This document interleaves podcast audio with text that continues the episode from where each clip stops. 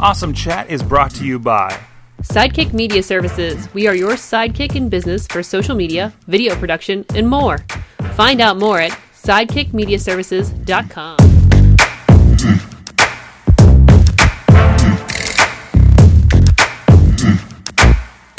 That was interesting. Alrighty, so I'll do a little bit of an intro, uh, like I, the, the kind of a podcast intro. Uh, you know, the hey everybody, it's this and subscribe and stuff, right? And then I'll get into introducing you, and we'll get into the conversation. Sounds good. Okay. Just cue my video a little better. Hey guys, it is the awesome chat. I am Mike Sorg at Sorgatron on the Twitter. We're back in the studio for this one, guys, uh, because we got a long distance call coming in to talk about drones, and I'm really excited to get into that. Uh, of course, this is the awesome chat. You can check out everything at awesomecast.net. Rate and subscribe on iTunes, Stitcher, Spreaker, iHeartRadio, and video versions on the YouTube and Facebook page. Uh, and please uh, join the show, uh, the main show, uh, the Awesome Cast, of course, the general conversation weekly about tech and gadgets from the Pittsburgh State of Mind over at live.awesomecast.net every Tuesday at 7 p.m. Eastern Time. Let's get right into it. I got a friend coming at us from Somerset, PA. I believe he's at today. Joe Lloyd with CME Engineering. How you doing today, Joe? Hey, real good, Mike. Thanks for having me. Awesome. So there's this really, really cool gadget that you guys have been uh, working with for a little bit. Wait, hold on. A Right, second. yeah. Hold on a second. I just realized I didn't set up a certain shot. Uh, I'll just leave a clip there. I realized we didn't do. No, no, no, no, no.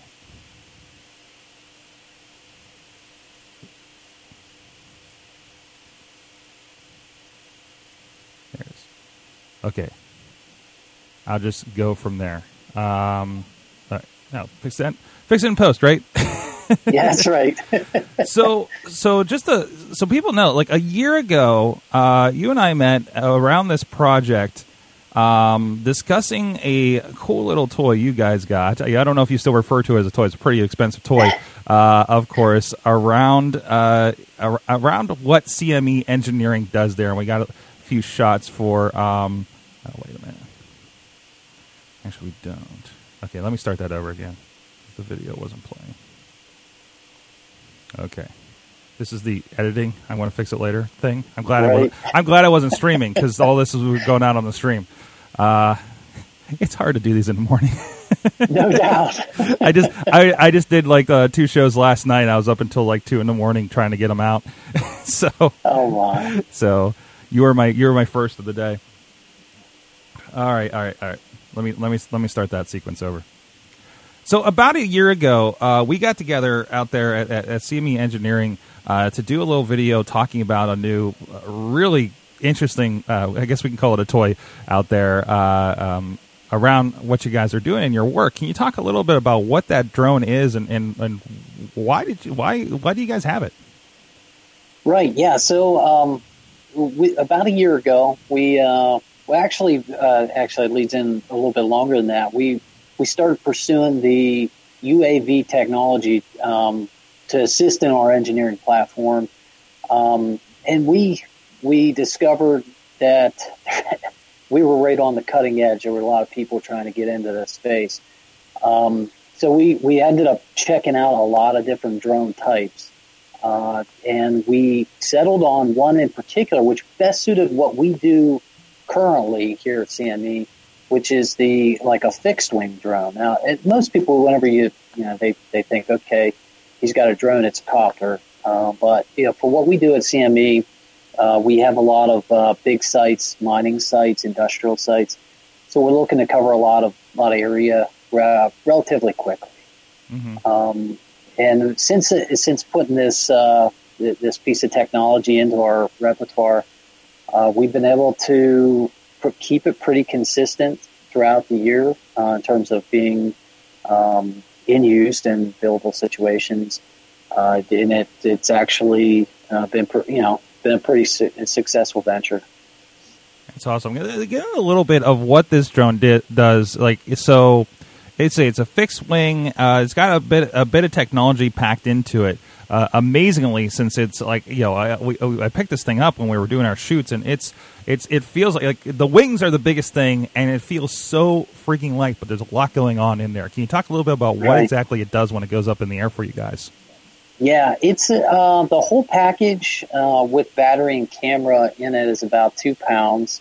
Um, it it basically is uh, EPO foam. It really light uh, for the size of it, and um, the, the the drone uh, has some existing survey grade technology that um, it, it lends well for what we do because we have a lot of the the GPS units and the and the RTK units. Well, they've uh, this company uh, has been able to integrate a, an RTK unit, which is uh, a way of uh, staying connected with the GPS and improve the precision of it, and that helps make very accurate maps that we can use on a on a uh, engineering platform, which. Uh, that you can't really do with a hobbyist drone, or, or you could do it, but it takes you uh, a little bit longer to process the, you know, the final product. hmm And, and we talked a little bit about the technology, like like the product that you guys are getting. You guys had a really interesting discovery when you were you were doing some of the first kind of survey maps, and, and this is basically you know taking pictures, taking that telemetry data, and making a very active, detailed map that, that you guys can use in your designs, in, in, in a lot of the, the, the functions that your company does. But but there was there's one where you really kind of uh, uh, was surprised at the, the detail that come up. Can you talk a little bit about that? Right. Yeah. Basically, what the drone does, it takes a series of, uh, of photos on, on a planned grid over the um, over the target area or the target mapping area, and um, it takes the photos uh, and the, at per, more precisely the position that the photo is taken. So it's it's the the um, the attitude, uh, so to speak, that the plane's sitting in the air as if you know pitch, yaw, roll, and um, and also the the location, and it's correcting the location from autonomous uh, GPS, but um, that's do- done mostly in post processing. But once it gets these photos up and, and it stitches them all together into an ortho mosaic, and uh, the then it creates a digital surface model using uh, photogrammetry, uh, just standard overlap, uh, stereoscopic relief, and the you, you, produce a three dimensional model from that. Um, from there, the the the, the actual um, the, size of these uh, data data sets when we get them back are somewhere in a range of like three million to uh, we've had some that are nine million uh, pixels, and it depends a lot on the you know, the height of the, the plane in the air and the and the size of the um, you know the, the ground resolution. But you're really getting a shot about on average every 1.3 inches Mm-hmm. on the surface. So I mean, it's it's covering a lot of lot of detailed terrain. And, and that detail is so high that I, I think you guys were surprised you saw a little bump in a field one time. Yeah, yeah. We saw uh, we had a, a flight up, and uh, we were doing a, an as build of a, of a uh, expanded commercial facility. And there was a lo and behold, we saw the deer get up, and uh, we came back and did the uh, processing, and, and there it was in, in three dimensional form and uh, in the point cloud. It was pretty cool. It was really cool. So uh, you guys, you guys have been using this for for a lot of different uh, use cases, uh, including I think you know, when we were talking, you were discovering ones where people were asking what you could apply it to, and it's been about a year with this. Is, is there anything you, new that you can talk about that that maybe you guys weren't expecting that turned into kind of a, a, a new venture or a new new applying this to maybe even old venture that you guys do and the many things that CME does there? Um, one new venture that um, we we hadn't really dove into when we first got it was uh, solar panel, uh, I guess, examinations or analysis of the, the cells. You when you fly over uh, large banks of solar uh, panels, you can um, you can get a, either an IR or a, or a multi-spec camera to um, basically determine whether you have dead cells or not, and it kind of uh, it's kind of like a routine maintenance for someone that would own such a facility. Uh, of course, it, it, Western PA doesn't lend well for solar uh, by and large. There are some pretty big uh, solar banks around, but um, that that was one thing that we you know we found kind of as a surprise. Mm-hmm. Mm-hmm. And, and I say a lot of the lot of the survey uh, things you guys were talking about. Uh, so I mean, this this really, you know, we we talked a lot before uh, when we were working on the project about like the cost versus like manpower to do these kinds of things, right? Right, uh, right. Like like it, go ahead. It's huge. It's um, it's actually opened up a lot of the um, uh, new avenues, new projects that we probably wouldn't have done um, before we had this tool. Uh, for instance, uh, you know, like if we're if we're on a uh, um, just say a, a, mine site and our client wants uh, wants to know what their reclamation uh, liability is or, or a volume that they push per month from one month to the next, we would probably have spent a, a week and say the scenario where you have a, a month to month comparison of what that individual has pushed, we would have had to had a guy there, you know, for for two weeks, one one at the beginning of the month, one at the end. And, and while that time, they would have to be either stand still or, or were, you know, dancing around dozer, so to speak. Where now we can uh, we can throw the plane up in the air, literally do the flight in 15 minutes, um, have our data set, process it maybe the next day, and have them a number, you know, within a day. Mm-hmm. Uh, it, it's just it it has uh, created that work, which we economically and and practically the the client just wouldn't have done before. Absolutely, absolutely. I'm glad to hear that's working out uh, uh, pretty well for you guys over there. So you, you've been at this for, well, well, of course, we were talking about last last year, and the there's been some movement, probably not enough, about drone regulations, and that was one thing I, brought up. I'm like, so what do you guys have to worry about with the FAA and things like that? Because uh, uh, I know there was some control things when we were like some control regulations when uh, when uh, we discussed it before about a year ago. Um, are there concerns with the regulations coming up and what you do with this kind of device? You got to be keeping a pretty close eye on it these days.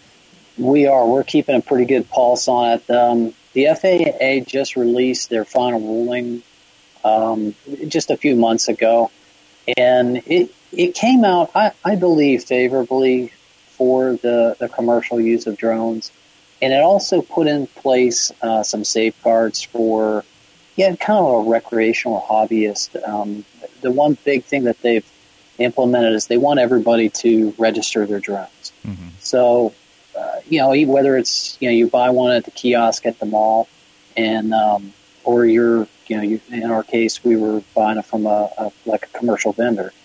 Um, either way, you go through the same registration process. You get an N number, which is like an N number on a plane, and that's your registration. Should that that drone, you know, be crashed into something, cause damage, um, whatever the case uh, all are pretty unlikely for the size of drones that that we deploy because they're you know two and a half pounds.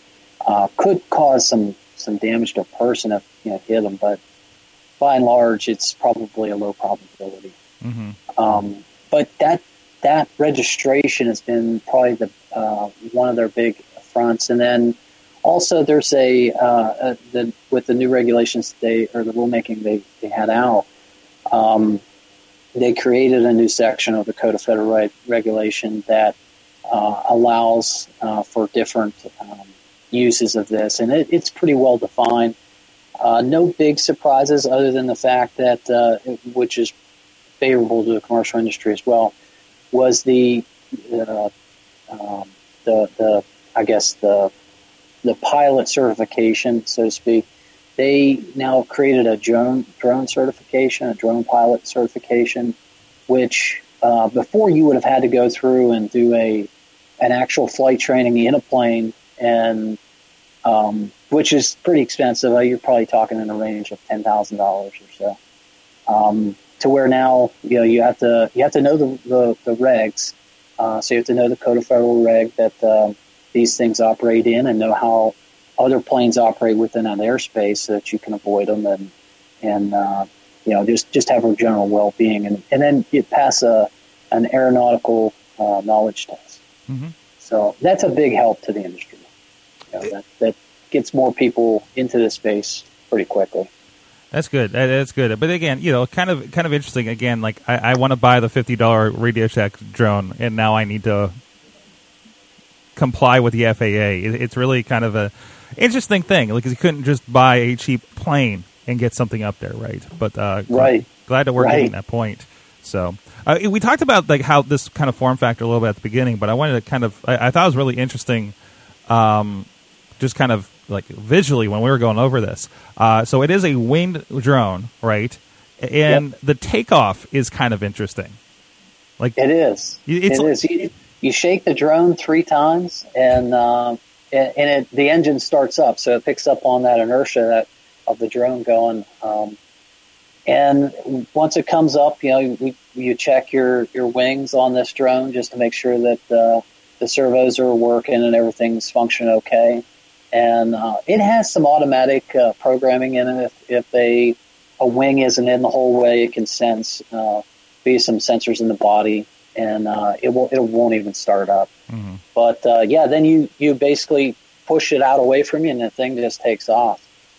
But it's really light, it, and it's it's been pretty good. We've had a couple that have you know you've had some tall grass, and they've clipped the grass and come down. But uh, by and large, it's it's been pretty good. Very good. And basically, just kind of uh, comes into a soft landing as as well as it can a little bit. I know there was a couple of things and scrapes from those landings. It looked like Right. when we were looking at it before.